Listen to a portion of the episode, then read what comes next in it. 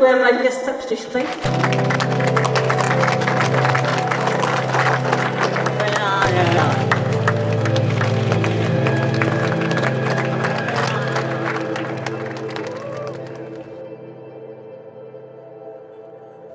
Milé posluchačky a milí posluchači, po třetí a naposledy vás zdravíme ze studia v Technologickém centru Umprum v Mikulánské u poslechu podcastu Díky, že jste přišli. Já jsem David Bláha. A já jsem Kristýna Pelikony Péčová. Dnes uzavřeme tuto trojdílnou sérii a to s pohledem na to, jak se k vernisážím a vernisážovým proslovům staví mladší generace a jak to celé souvisí s jejím pojetím role a pozice kurátora či kurátorky v dnešním uměleckém provozu. Chceme si tak zamyslet nad tím, kam se námi sledované téma může dál vyvíjet. Jestli třeba vzhledem ke všem změnám zcela neopustíme akce typu vernisáže a spolu s nimi i zahajovací proslovy. V tomto dílu jsme se rozhodli udělat dvojrozhovor a ukázat tak vícero možných perspektiv. Jako vždycky ale nezůstane pouze u rozhovoru, takže tentokrát vás navíc čeká autorský vstup současné umělkyně Slávy Sobotovičové. Sláva eh, ve své tvorbě často pracuje právě s audiem anebo s videem. Já jsem si při přípravě eh, vzpomněla na její citát z našeho rozhovoru, který byl publikovaný na platformě Secondary Archive a ve kterém Slávka zmiňuje svůj vztah k jazyku, tedy vlastně jednomu z témat našeho podcastu. Ona v tom citátu říká, když mluvím cizím jazykem, mám často pocit, že nemusím říkat pravdu, protože je to hra a já jsem v roli. Takže když mluvím česky, můžu lhát. Slovensky lhát nemohu. To je samozřejmě velká hyperbola, ale identita úzce souvisí s jazykem. Já tak vlastně pořád funguji v jakési fikci, vedu spekulativní život. No a Slávka tedy pro náš podcast vytvořila nové tematické dílo, které uslyšíte nyní, než začne rozhovor.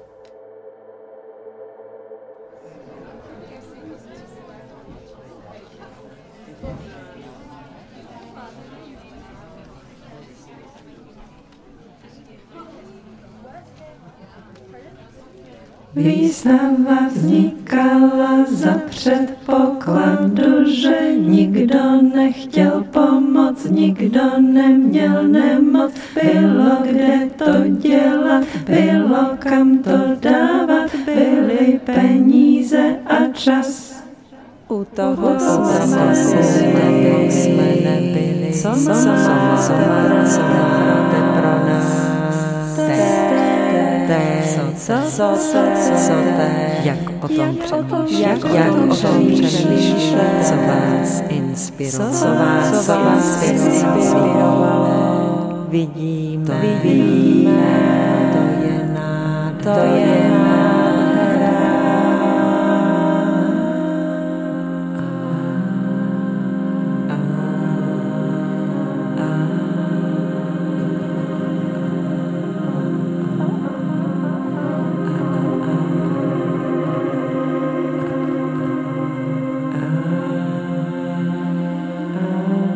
Máma mi nerozumí, když takhle mluvím.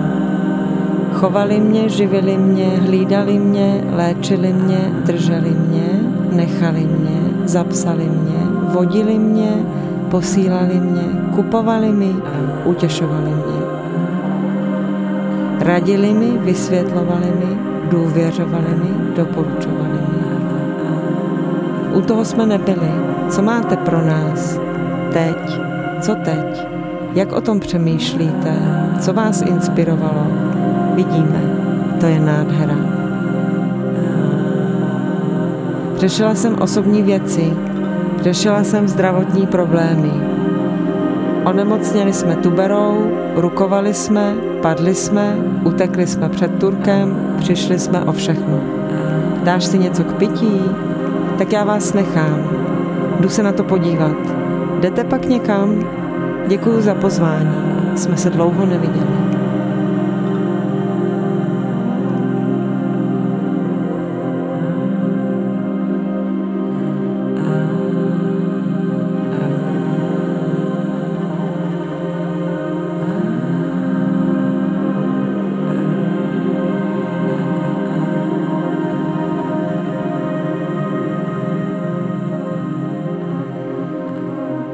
Vzadu někdo je, někdo na mě mává. Spolužák, učitel, kámoška, ulice, byt, kapesné, les, nájemné, kluk, pes, děda, druh, les, přítel, máma, dítě, sestra, bratři, kočky, babi, soused, dědečky, les, soused, máma, teta, sestry, kočky, soused,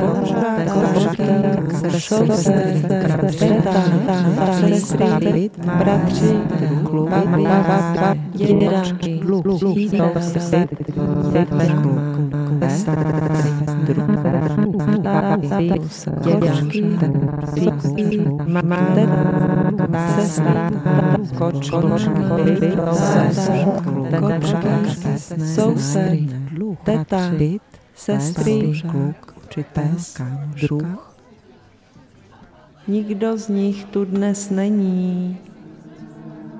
Příprava, únava, naděje, zklamání, materiál, otázka, odpověď, nájemné, rezerva, deadliny, prostoje, online, soboty, neděle, přesuny, zůstatek, bratři, dítě, škola, přítel, převoz autem, dílna, jízdné, jídlo, káva, stáže, účel, krámy, pohyb, smysl.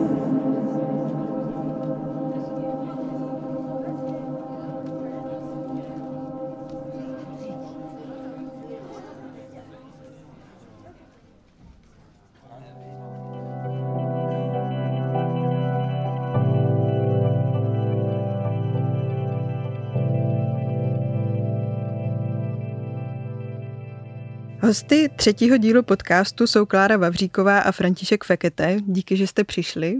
Děkuji za pozvání. Díky za pozvání. Klára Vavříková je kurátorka a historička umění.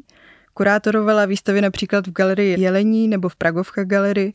V minulosti taky připravila velkou výstavu umělce Karla Trinkevice. Jehož tvorbou se dlouhodobě zabývá a to v muzeu Kampa eh, nebo v galerii Smečky.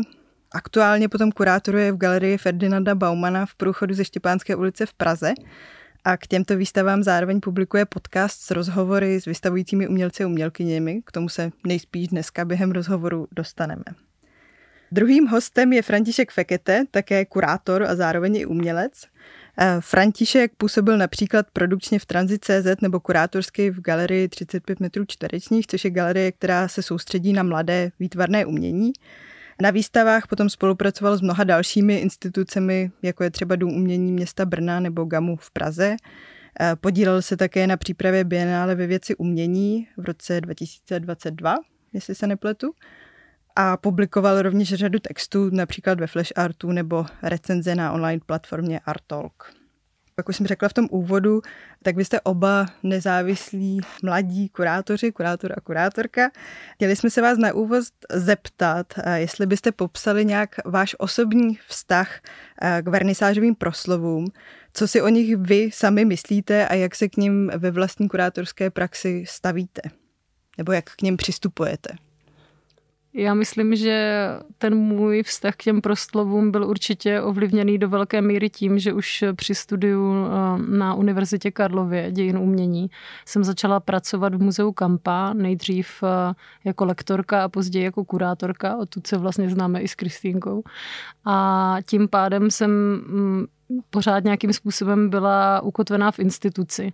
A instituce jako takové většinou mají určité konvence, v rámci kterých eh, jsou nějaké stanovené pravidla, které dodržujete při těch výstavách a součástí toho samozřejmě je eh, i nějaká konvence vernisážová, tak jak vernisáž probíhá, kdo tam postupně mluví, co by se ti diváci, kteří se tam přijdou na to podívat, měli dozvědět, eh, že by měli znát nějaký kontext té výstavy, proč se dělá, jak jsou ti autoři a autorky zařazeni do dějin umění.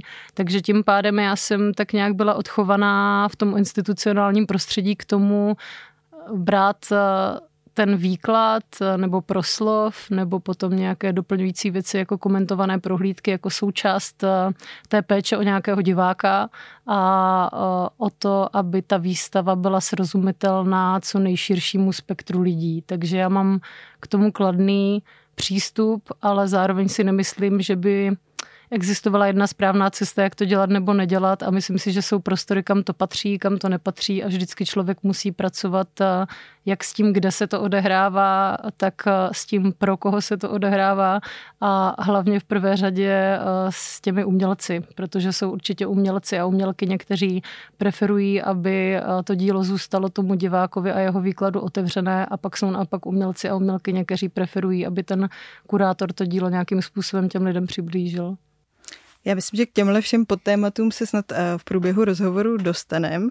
Eh, je pravda, že my se známe z kampy, kde se začínaly ty vernisáže opravdu eh, hodně slavnostně, jestli to dobře pamatuju, tak tam se i zvonilo na nějaký zvon, ne? Zvon paní Medy podle mě stále, stále zvoní. Super, co ty, Františku? Tak já naopak vlastně své kurátorské začátky a vlastně většinu působení jsem trávil spíš na začátku úplně ve studentské iniciativě galerijní a potom v Artistran uh, Space, která hlavně galerie 35 metrů čtverečních, kde právě naopak ty, ty konvence uh, není kdo by je vyžadoval, takže je často na samotných kurátorech nebo na domluvě uh, s, umělci, s umělci, jestli ten, ten vernisážový proslov je vhodný nebo ne.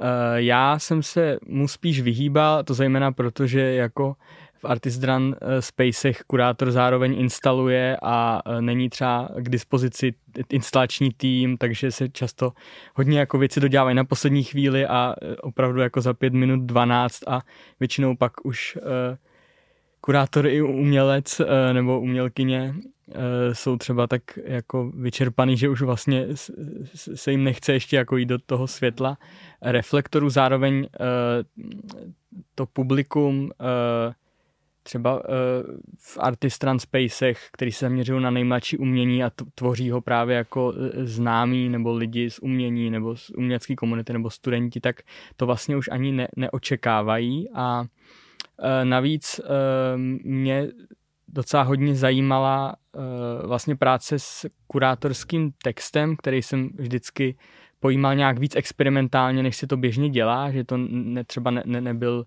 takový ten klasický popisný kontextualizující text, ale byl to spíš nějaký třeba i literární jako experiment, který tu výstavu nějak doplňoval, eh, jako v intencích třeba literárních nebo nějakých stylistických a pak jsem vlastně už nechtěl jakoby nic eh, říkat tomu publiku, protože jsem viděl, že třeba tou improvizací verbální bych to ještě třeba nějak zkazil, jo? že ten text tam byl jako zkrátka nějaký produkt kurátorský a fungovalo to víc takhle jako experimentálně, jo. Ale i, i v těch artisan spacech občas ty, ti umělci, zvlášť když třeba tam měli uh, v publiku rodinný příslušníky, tak to třeba chtěli, vyžadovali, že, že, že chtěli, jako aby ta babička uh, si vyslechla ten proslov a občas samozřejmě jsem se tomu nebránil, když to tak bylo a myslím, že je hezký vlastně jako přesně jako před, představit tu, tu výstavu uh, nějak srozumitelně a vůbec představit nějaký kontext. Některé výstavy si to vysloveně, myslím, žádají. A, takže chápeš třeba ten kurátorský text jako nějakou formu experimentálního kurátorského proslovu? Je to něco, co ten proslov nahrazuje nebo nějakým způsobem transformuje?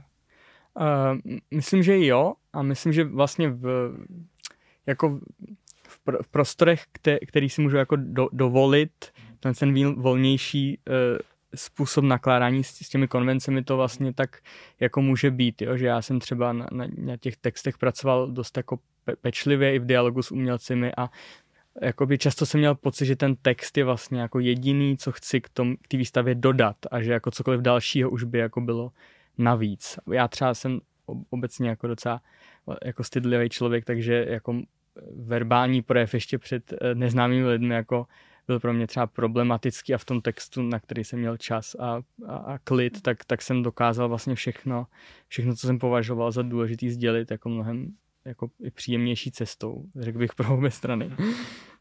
No my jsme právě doufali a vlastně takhle jsme vás záměrně pozvali jako takový dva trošku, eh, možná protipol je zbytečně silný slovo, ale eh, že představujete ty dvě eh, různé pozice přístupů k, k proslovům, takže teď se to tak hezky Myslím, že jste to hezky na, za, na začátek sami schrnuli. Hm. Ještě než se posunu dál, tak když Františku mluvil o těch experimentech, nás napadlo, jestli právě eh, jste nezažili někdy nějaký jakoby experimentální proslov, který by vás zaujal, nebo jestli třeba, když eh, si takhle přemýšlel o tom textu jako nějakém experimentu, tak jestli se dá podobně, nebo jestli si někdy podobně přemýšlel i o tom proslovu. Takhle uh, spontánně si představím dvě věci, to, že třeba Michal Pěchouček, který uh, kurátoroval taky vlastně v galerii 35 metrů čtverečních, tak ke konci toho svého působení tam už byl takový právě unavený z, z toho konvenčního průběhu těch vernisáží a občas přečet nějakou báseň, která zároveň byla ten kurátorský text. A pak ještě jedna věc, že Jiří Valoch, kdy měl, když, který měl výstavu v Český bříze v galerii Sam 83, tak uh, místo, on tam teda vystavoval, nebyl kurátor, ale uh, jako četl tam takový text uh, Gaga, což je fonetická báseň, která se skládá jako asi z desetiminutového přednesu slo, slova ga. Uh, jo, je to fakt je záznam na internetu, každý se může podívat, je to fakt srandovní.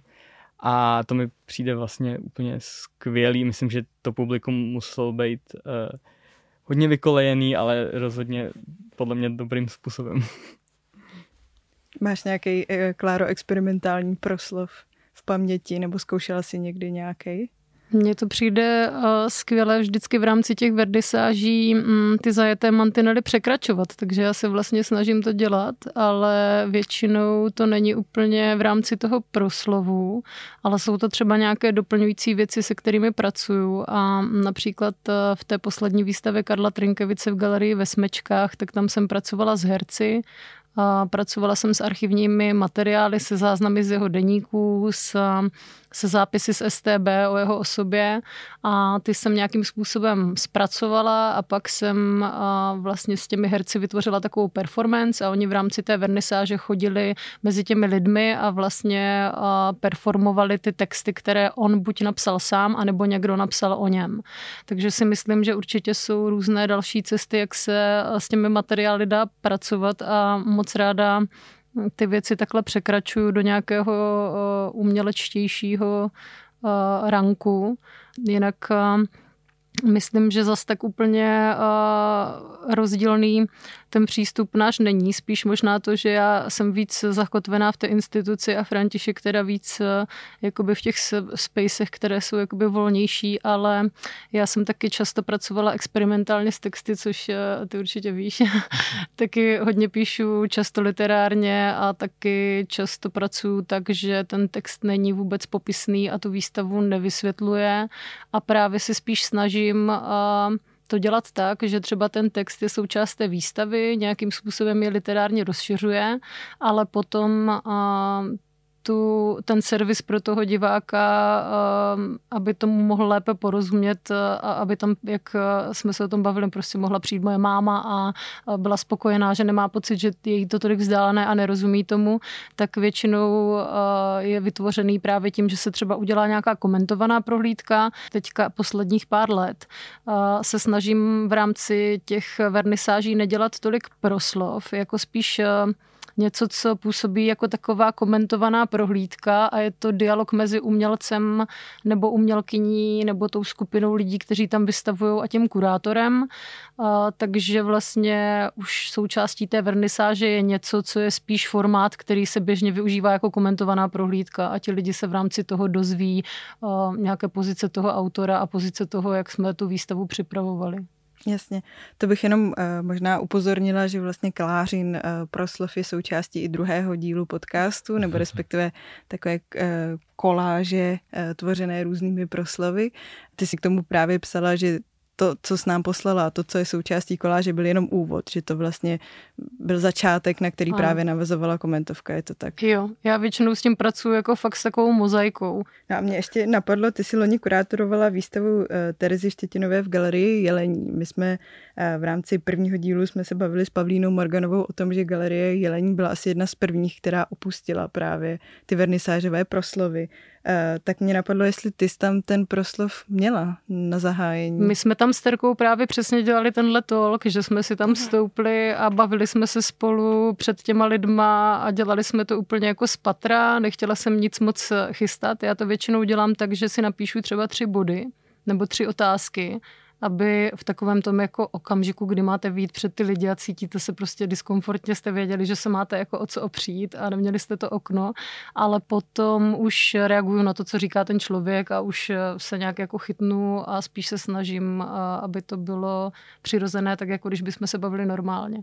A pokud, eh, ještě poslední otázka k tomuhle, eh, pokud máš opravdu proslov sama na zahájení, hmm. na vernisáži, tak si ho taky připravuješ nebo mluvíš z patra? No, je to taková kombinace, jo, protože já si ten proslov většinou napíšu, nebo si napíšu třeba nějaké tři body, abych věděla, odkud kam jdu, ale zároveň uh, nejsem úplně fanoušek takového toho předčítání před lidma, takže to tak kombinuju, že abych se uklidnila, tak si ten proslov napíšu nebo si napíšu ty body, mám to po ruce, dívám se do toho, začnu třeba tím, že se dívám a potom už jako eh, si to trochu pamatuju, co tam zhruba bylo a snažím se nějak vlastními slovy eh, o tom, o tom mluvit. No.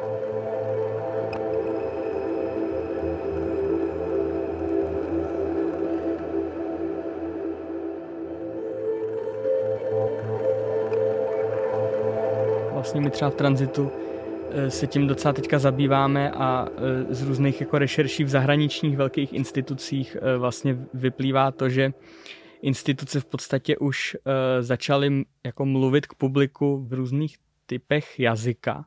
A že se právě třeba k výstavám často dělají doprovodné texty, které jsou psaný kurátorama, právě v nějakým víc odborným třeba jazyku, ale zároveň jsou k dispozici vlastně texty, které jsou psané ve víc přístupném jazyku. Uh,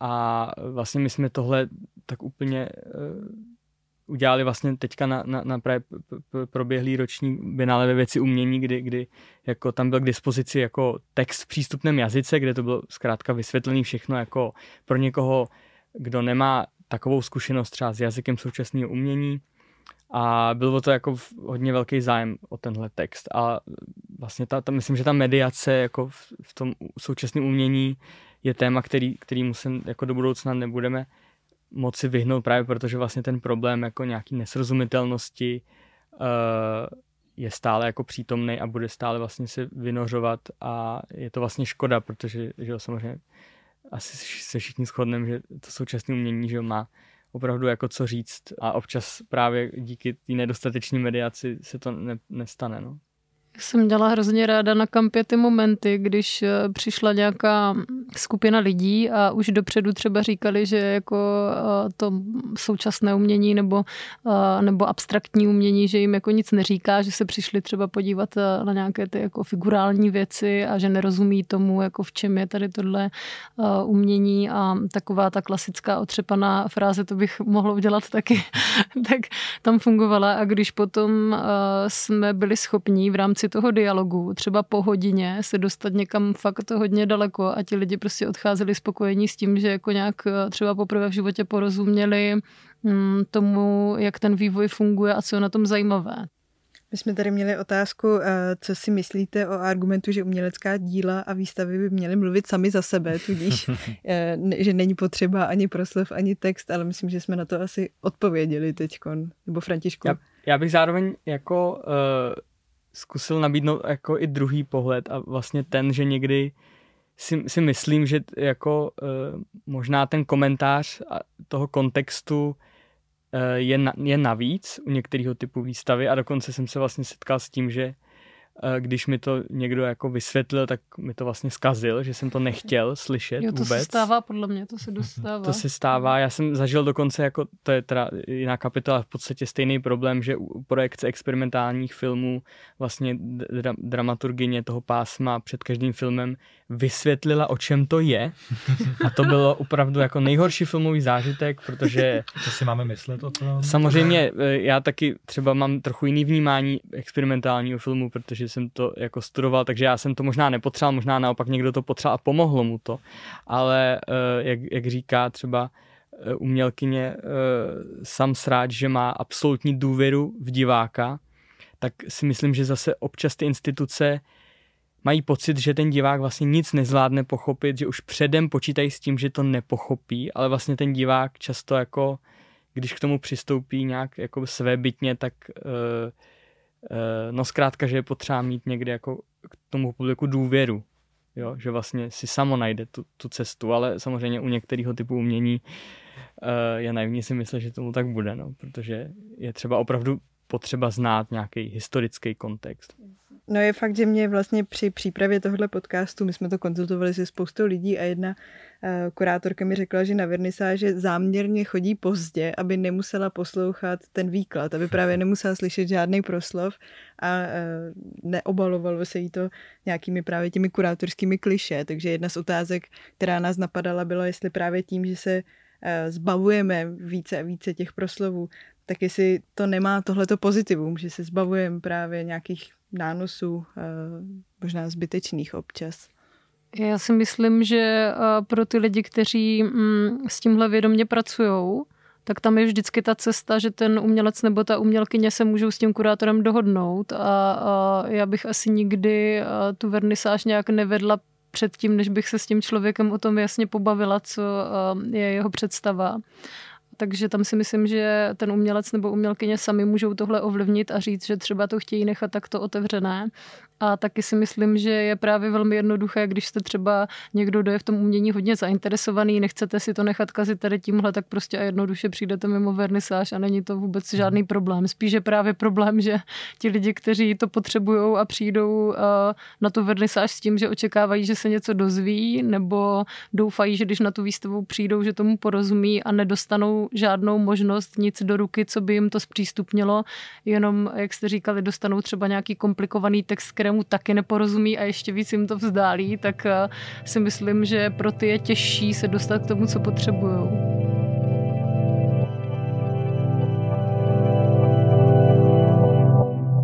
Teď je takový dobrý moment si uh, schrnout, uh, co jsou podle vás plusy a mínusy těch vernisážových proslovů.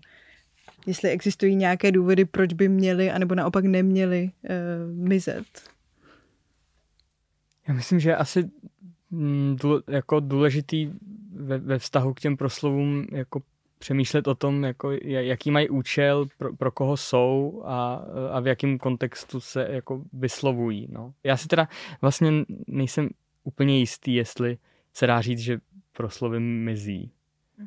Možná, že v těch institucích bych řekl, že jako ty konvence nebude tak těžký jako vymíst u těch menších institucí nebo víc neformálních institucí.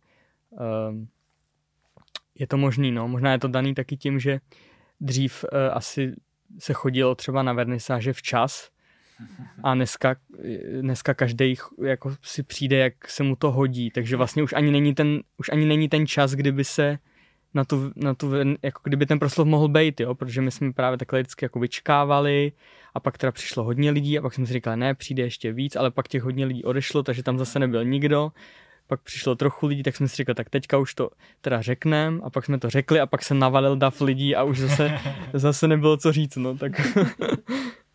Tak já jako velký plus určitě vidím to, že mm, to zahájení je nějaký prostě rituál. Je to nějaký rituál, který tu věc eh, otevírá a mm, když jsou to i třeba opravdu velké výstavy, které se připravují klidně i několik let, spolupracuje na nich opravdu obrovské množství lidí, kteří na tom nechají eh, strašně moc práce. A těm autorům tam přijde spousta příbuzných, eh, tak pro ty lidi je to opravdu ta jejich chvíle a je to pro ně strašně důležité. Takže si neumím třeba představit u takové velké výstavy v instituci, že by se vůbec nic neřeklo, a jenom by to bylo. Podle mě všichni ti příbuzní, všichni ti lidi, co se na tom podíleli, by vlastně trochu byli zklamaní, protože chtějí, aby to mělo nějaké to vyvrcholení a aby se teď řeklo, tak tady vám to ukazujeme, tohle to, na tom jsme pracovali, chceme s váma dneska sdílet tady tu radost z toho, že jsme jako tohle vytvořili. A co může být mínus, tak to bych se dostali stotožnila s Františkem, že si myslím, že to je jako všude jinde o lidech a uh, i v těch institucích, kde třeba právě mluví pak celá řada lidí a vlastně kurátor jde klidně pátý třeba na řadu, jo. A jsou tam různé nějaké prostě politické záležitosti a tyhle ty hmm. věci, tak pak to může být někdy opravdu velmi únavné.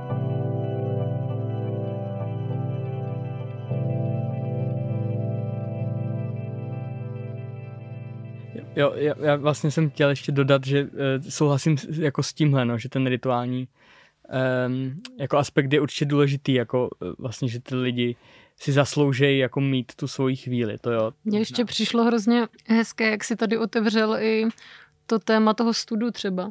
To mi přijde totiž, že uh, taky si to samozřejmě pamatuju, že když jsem, já nevím, studovala a dělala jsem nějakou výstavu a pak jsem teda chtěla něco říct, nebo jsme se domlouvali na tom, jak to bude, tak uh, myslím si, že opravdu i u spousty lidí hraje ten stud velkou roli a může vás to nějakým způsobem v tomhle zabrzdit, že byste vlastně třeba mluvili rádi ale pak jste tak eh, jako vynervovaní z toho, že tam přijdou ti vaši spolužáci a ještě nemáte tolik od toho ten odstup, jako když potom už prostě jste mimo tu školu, už jste v tom oboru dlouho, tak eh, už asi víte nějak, co si můžete dovolit a nejste tak nejistí, ale ta nejistota z toho vlastního projevu a z toho, jestli se pak nedopustíte něčeho, že řeknete něco um, kontroverzního nebo, nebo něco, co bude vyznívat hloupě, tak uh, jako taky určitě se hrává podle mě roli u těch výstav.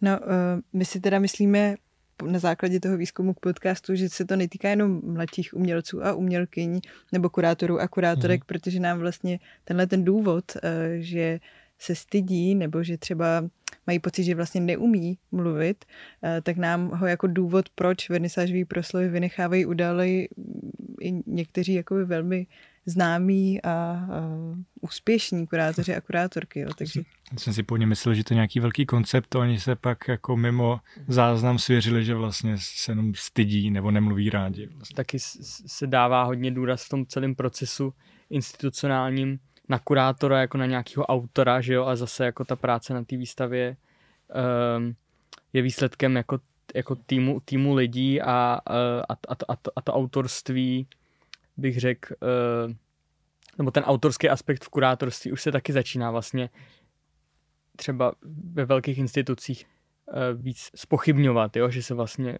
mluví o tom, že právě třeba uh, jako mediátor nebo edukátor má nějaký podíl na tom autorství té výstavy jo? A, že, a že podle mě jako je to i o tom, jak promyšlujeme jako hierarchie uvnitř institucí. Ty jsou třeba hodně rigidní, často je těžký nabourat tu rigiditu, ale ono to tak nemusí jako být, že jo? Právě nás jo. napadlo, jestli ten váš postoj k vernisážovým proslovům souvisí přesně s tím, jak pojímáte tu svoji kurátorskou roli. Jestli, myslím, že asi ano, že jo? Tak jestli byste to mohli ještě nějak rozvíst. Já si myslím, že jako jo, jako, že určitě kdybych jako cítil, že mojí jako pracovní povinností je ten ceremoniální aspekt plnit, tak asi se ho pokusím nějak jako ovládnout, ale třeba v té artist scéně jsem neměl tenhle pocit zkrátka. Jo, měl jsem pocit, že moje role je nějaká jiná, jo, toho kurátora. No, tak spíš být uh, vlastně podpora a, a ten, a ten uh, a, a víc dialog s umělcem a spíš být vlastně v, jako v pozadí a, a, a, a tvořit nějakou jako podpůrnou jako strukturu, no. Pro mě asi je velký rozdíl, jestli pracuju s neživými a nebo živými autory. Což je docela vtipné, teda neživí autoři. Já nevím, jak to, já nevím, jak to mám normálně říct. Mně přišlo tím neříct mrtvý. Neživý. No, a, tak to je samozřejmě pro mě obrovský rozdíl. A tam, kde pracuju eh, teda s eh, uměním lidí, kteří už prostě nejsou mezi námi, tak já opravdu jsem vlastně ten, kdo to celé jakoby koncipuje, řídí, já určuju, jaká bude barva stěny, jak ty věci budou vyset, jaká bude architektura, kdo ji bude dělat a jakým způsobem se jako povede ten pohled toho diváka a tyhle ty prostě všechny zákoutí, které to má, to asi nemá smysl vymenovávat. Uh, takže tam si myslím, že, uh, se cí, že cítím, že to je velký part té práce, protože cítím svoji zodpovědnost na tom, že já stavím ten úhel pohledu, pod kterým toho autora nebo autorku nebo tu skupinu lidí ukazuju.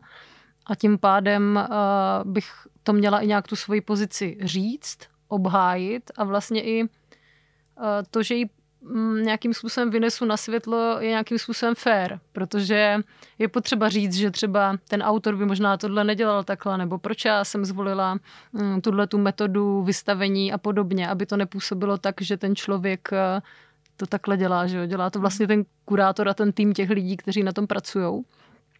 tak tam asi je větší zodpovědnost eh, tady k nějakému výkladu. A potom s těmi, s těmi umělci a umělkyněmi, kteří uh, jsou prostě aktuální a pr- spolupracuju s nimi, tak tam si spíš připadám, že jsem uh, nějaký jako mediátor a že vlastně je pro mě extrémně důležité, co chcou ty lidi, co chce ten člověk, jak to cítí, co, co chce sdělit, k čemu mě potřebuje. Já se vlastně ptám těch lidí, že jo, a jako, k čemu mě potřebuješ, co ode mě vlastně jakoby ty chceš, co já ti můžu dát v rámci té výstavy. A to je úplně první, o čem se bavíme. A jsou lidi, kteří uh, chtějí opravdu jenom text.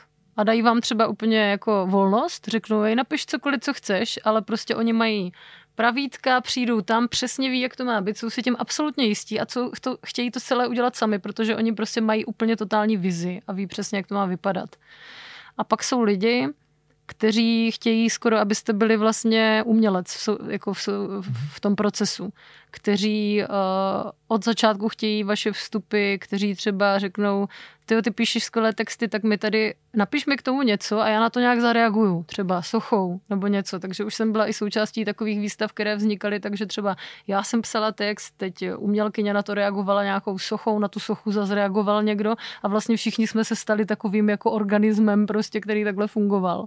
Takže já se vnímám vždycky podle toho, jaká je zrovna ta role a s těmi aktuálními autory určitě jako já tam podle mě nejsem od toho, abych nastavovala, jak to bude. Vlastně se spíš ptám těch lidí, jak to uh-huh. bude. To je hodně vlastně takový služebný pojetí v takovém tam, nebo jak to takhle popisuješ, tak to vyznívá, jak se vždycky říká kurátor, to je od slova kuráre, že jo, pečovat. tak, eh, A tak já myslím, že to eh, jako, že samozřejmě dneska známe uh, hodně tu roli kurátora jako autora a kurátoři jsou prostě ty superstar z toho uměleckého světa a, a vlastně tak trochu hrajou nějaký šachy jenom s těma umělcema, že jo, ale zároveň já myslím, že ta jako služba, uh, to kurátorství jako služba je fakt jako hodně jako důležitý aspekt a řekl bych uh, jako, jako nevyhnutelný. No. Já jsem taky třeba u těch samostatných výstav právě eh, v galerii 35 metrů čtverečních se snažil být spíš pozadí, že ty umělci to měli jako samostatný projekt, často věděli, jak to udělat. Já jsem ani nevybíral věci, tam se dělaly nové projekty.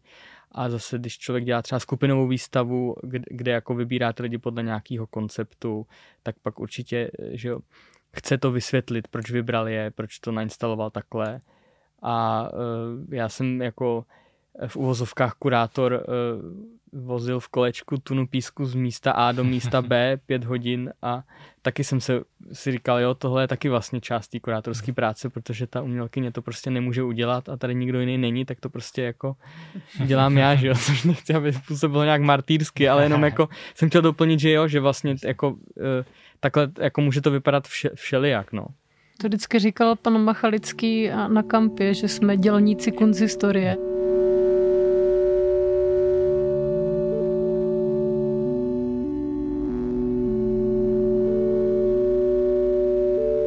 On je vlastně docela zajímavý, jak mi přijde v poslední době, že se začali uh, lidi v kultuře označovat jako kulturní pracovníci.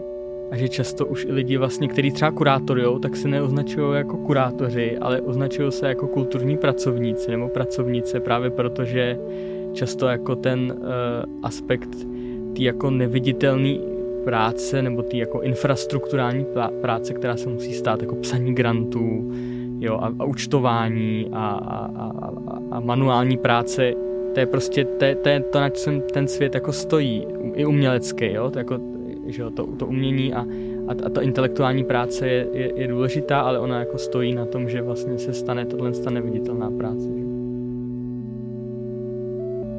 Jsme slyšeli, že právě v zahraničí se často přechází od proslovu k takovému korzování, že vlastně kurátoři místo, aby měli nějaký eh, velký proslov na úvod, tak chodí mezi těmi, co přišli eh, a diskutují s nimi spíš o té výstavě, než aby se stavili jakoby nad ně nebo před ně. No. To je, no, to je, uh, to je zajímavý a myslím, že jako právě tam, ten důraz na nějakou neformalitu je, je něco, co já mám teda jako zkušenost ne s proslovama, ale jako když jsme dělali právě rešerše v zahraničních institucích a jako zkoumali jsme, jak dělají doprovodní programy a mediační jako praxe, tak jako většina jich eh, vlastně sází na nějaký neformální aktivity.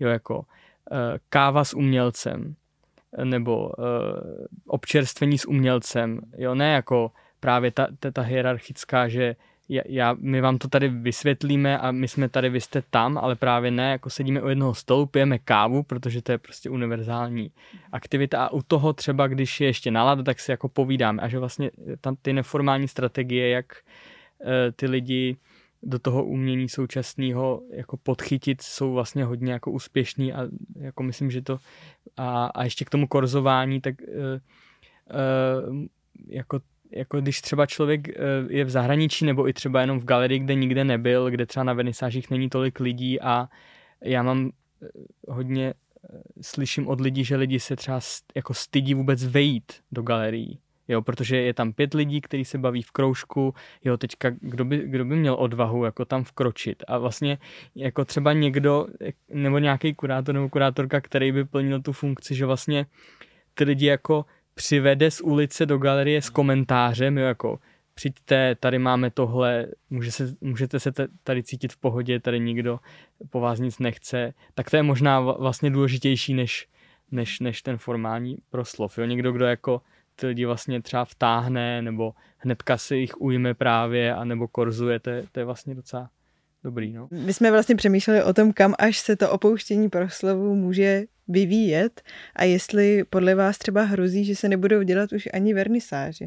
Že když se třeba v těch menších galeriích, pokud zůstaneme u nich teda, uh, už na začátku nemluví, tak jestli se postupně opustí i ten vernisážový koncept, eh, který vlastně dříve podle nás fungoval jako nějaké místo síťování, navazování vztahů. Dneska se často mluví o tom, že tuhle funkci přebírá prostě internet, Instagram a tak dál. Tak eh, jak to vidíte? Jak vidíte budoucnost vernisáží a vernisážových proslovů? No tak za covidu, což je, všech čerst, čerstvá vzpomínka, jsme si zkusili výstavy bez vernisáží a digitální výstavy a zkrátka kulturu, která neměla socializační aspekt a e, podle mého názoru to ne, není ta správná cesta, jakože ten socializační afekt je prostě důležitý. Protože se lidi, to, to místo setkání fyzického je určitě důležitý, umění se dá konzu, konzumovat různýma způsoby, ale jedna z výhod fyzického prostoru a vernisáží je, je prostě ten socializační. No. Lidi se jako setkají určitě. Já bych třeba vůbec neřekla, že to je tolik eh, tím, že by se to přesouvalo do prostředí internetu. Já si spíš myslím, že tak jako úplně veškerá lidská činnost se všechno strašně moc profesionalizuje a těch věcí je mnohem víc a vy vlastně můžete konzumovat mnohem víc věcí. Zatímco dřív prostě byl, byla taková místa 4-5, na které jste mohli chodit. Takže bylo jednoduché v Praze obsáhnout prostě všechny vernisáže za měsíc, sejít se tam s těma samýma lidma.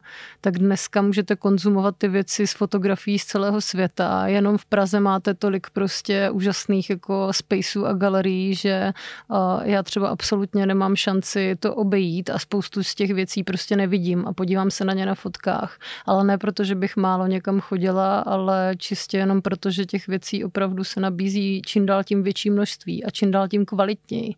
Moc nesázím na to, že by se, to, eh, že by se ten socializační aspekt z toho odstranil. Spíš si myslím, že už tak tady ty právě kávy a croissány s umělci naopak ukazují ten opak, že ty lidi si proto jdou. Jdou si pro ten kontakt s tím umělcem, chtějí si s ním popovídat, chtějí vědět, co si myslí, chtějí se na to dívat eh, naživo a mít z toho nějaký jako prožitek. Nejenom to vidět na internetu. Myslím si, že ten internet je jenom nástroj, jak se dozvědět o víc těch věcech, které nestihnu jinak. Jako já jsem v životě si neprohlíd pořádně výstavu na vernisáži, hmm. protože těch small talků a jako to člověk tam musí jít pak, no ne, to pak, že jo, blbý, že pak už se tam člověk třeba nedostane, protože si říká, už jsem tam byl, tak já už tam nepůjdu, ale jako, a když jsem... jako jo, a vlastně to, nevím, o čem to bylo. To, to vlastně není čas přece, jo, těch, ale jako. Vzpomínám si, že když jsem byl chudý student, tak jsem chodil na vernisáže, protože to bylo zadarmo právě, že jo, tak jsem se snažil, ale nikdy to nebylo moc jako úspěšný záměr.